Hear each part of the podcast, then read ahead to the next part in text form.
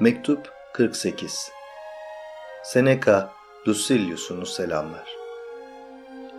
Neden kimi çağlarda belagatin yozlaştığını soruyorsun benden?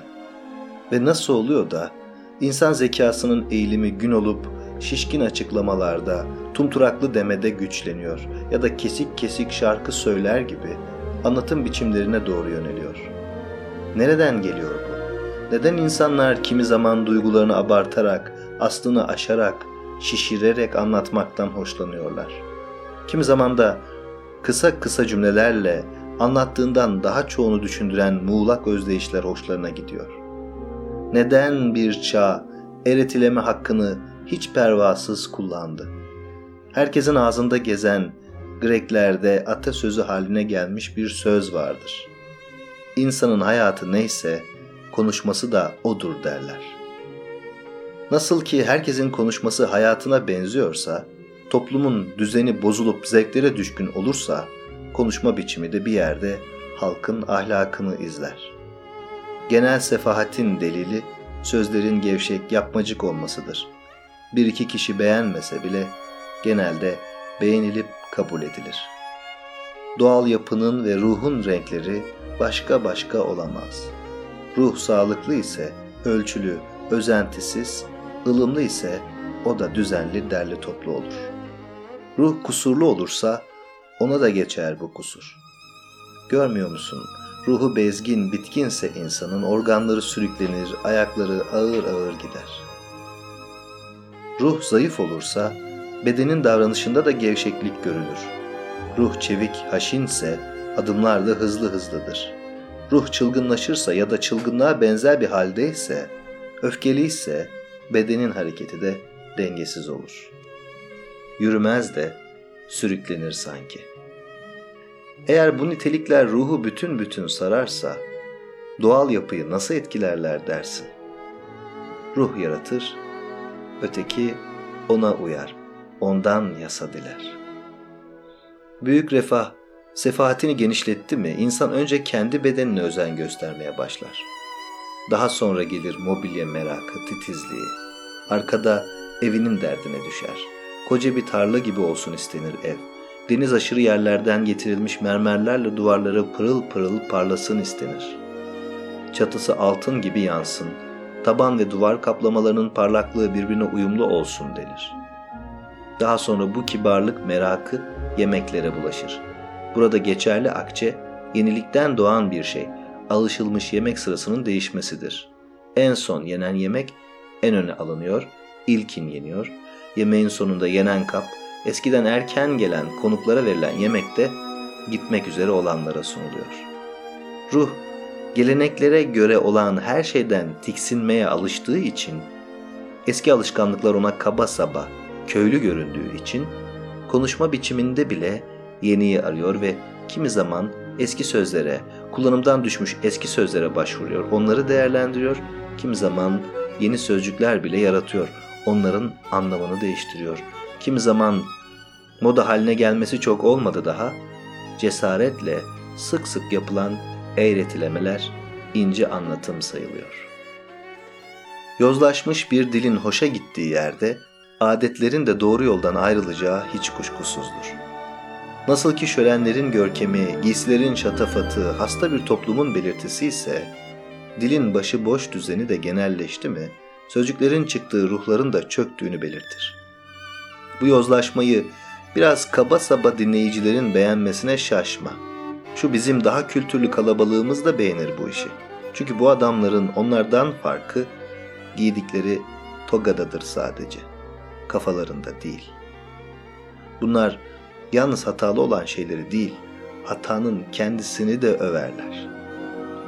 İşte böylece kusurlarla erdemler öylesine iç içe geçmişlerdir ki kusurlar erdemleri sürükleyip götürürler.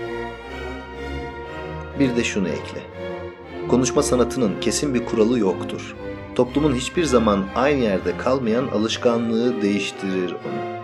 Birçokları başka bir yüzyıldan sözcükler ararlar. Kimisi de buna karşılık aşılmış, kullanılmış sözcüklere meraklı olduklarından düzeysiz bir üsluba düşerler. Bu iki karşıttan ikisi de yozlaşmıştır. Herkül aşkına. Parlak, sesli, ozanca terimler kullanırlar sadece. Zorunlu, dile yerleşmiş terimlerden kaçınırlar. İkisinin de hatalı olduğunu söylemem gerek.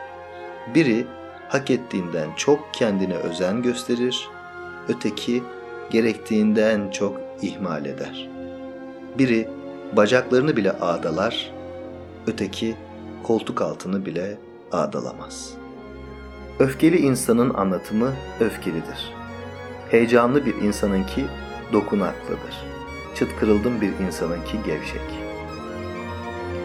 Göz alıcı renklerde üstlükler, içini gösterir togalar giyen, insanların gözlerini çekemeyecek oldu mu, bunların bile hiçbirini yapmak istemeyecek olanlar, ilgilerini kendi üstlerine çekerler. Herkesin gözlerini çeksinler de, varsın herkes onları kınasın. Bu hal, ruhun büyük bir hastalığından ileri gelir. O halde ruhumuza özen gösterelim. Düşüncelerimiz, sözlerimiz oradan çıkar. Davranışlarımız, yüzümüzün ifadesi, gidişimiz oradan akar gelir. Ruhumuz sağ ve sağlıklı ise üslubumuz da güçlü, kuvvetli olur. Ruhumuz çökerse gerisi de bu öreni izler. Vergilius diyor ki, Kral sağ salimken birdi herkesin fikri. Öldü, bozuluverdi bütün anlaşma. Bizim kralımız da ruhumuzdur. O sağ salimken her şeye görevi başındadır. Buyruğa uyar, boyun eğer. Ama biraz sendeledi mi hepsi kuşkuya düşer. Ruh zevklere düştü mü sanatlar da, etkinlikleri de söner ve her şey uzayıp giden samimiyetsiz bir çabaya dönüşür. Bir karşılaştırma yoluna girdim madem, sürdüreyim bu işi. Bizim ruhumuz kimi zaman bir kraldır, kimi zaman bir tiran, bir zorba. Şerefli şeylere gözlerini çevirdiği zaman kendi ellerine bırakılan bedenin selametiyle ilgilendiği, ona çirkin, alçak bir şey buyurmadığı zaman kral olur. Ama güçsüz, istekli bir nanemollu olduğu zaman nefret edilen uğursuz bir adalır, zorba olur. O zaman azgın ihtiraslar da onu yakalar, bırakmaz yakasını. Bunlar başlangıçta hoşa bile gider. Tıpkı halkın sonu zararlı olacak bir bol bereket şölende hiç durmadan tıkınırken, hepsini bitiremeyeceği yiyecekleri karıştırırken yaptığı gibi. Ama hastalık gitgide insanın gücünü kemirince zevkler iliklerine, sinirlerine kadar iner. Aşırı aç gözlülüğü yüzünden artık zevk alamadığı için yiyeceklerin görüntüsünden neşe duyarak kendi zevkleri yerine başkalarının zevkini seve seve seyretmek kalır ona. Sefahatin düzenleyicisi ve tıka basa doyduğu, kanıksadığı zevklerin tanığı olur. Zevkler içine gömülmekten duyduğu keyif, boğazından, göbeğinden bunca hazırlanmış şeyi geçirememekten duyduğu acı kadar büyük değildir. Kutluluğunun en büyük bölümü olan beden, zevklerinden geri kaldığı için yanar yüreği. Aslında Lucilius'um, nedir bu çılgınlığın sebebi? Çünkü kimse bizim ölümlü, kimse aciz olduğumuzu düşünmez. İçimizden hiç ben tek kişiyim diye düşünenimiz var mı? Bak şu mutfaklarımıza. Oradan oraya onca ocak arasında koşuşup duran ahçılara. Böyle bir kargaşalık içinde hazırlanan yemek bir tek mide için mi kotarılıyor dersin? Bak bizim eski mahzenlerimize. Yüzyıllar boyunca ürünlerle dolu kaldılar. Hiç aklına gelir mi ki bunlar bir tek mideyi doldurmak için bunca konsül zamanından kalma, türlü bölgelerden getirilmiş şaraplar mühürlenip kapatılmıştır.'' Bak hele, dünyanın ne kadar çok bölgesinde toprak alt üst oluyor. Kaç binlerce köylü Sicilya'da, Afrika'da sürüp belliyorlar toprağı. Bunların bir tek mide için ekildiğini hiç düşünebilir misin? Aklı başında olacağız. İsteklerimiz ölçülü olacak. Yeter ki herkes kendi sayısını, bedeninin kapsamını, ne kadarını alabileceğini, bunun da ne kadar uzun zaman sürebileceğini hesaba katsın. Ama hiçbir şey senin için, senin ılımlı olman için sık sık yaşamın kısa olduğunu, bunun bile kesin olmadığını düşünmen kadar yararlı olmayacak. Ne yaparsan yap, ölümü hep gözünün önünde tut. Sağlıkla kal.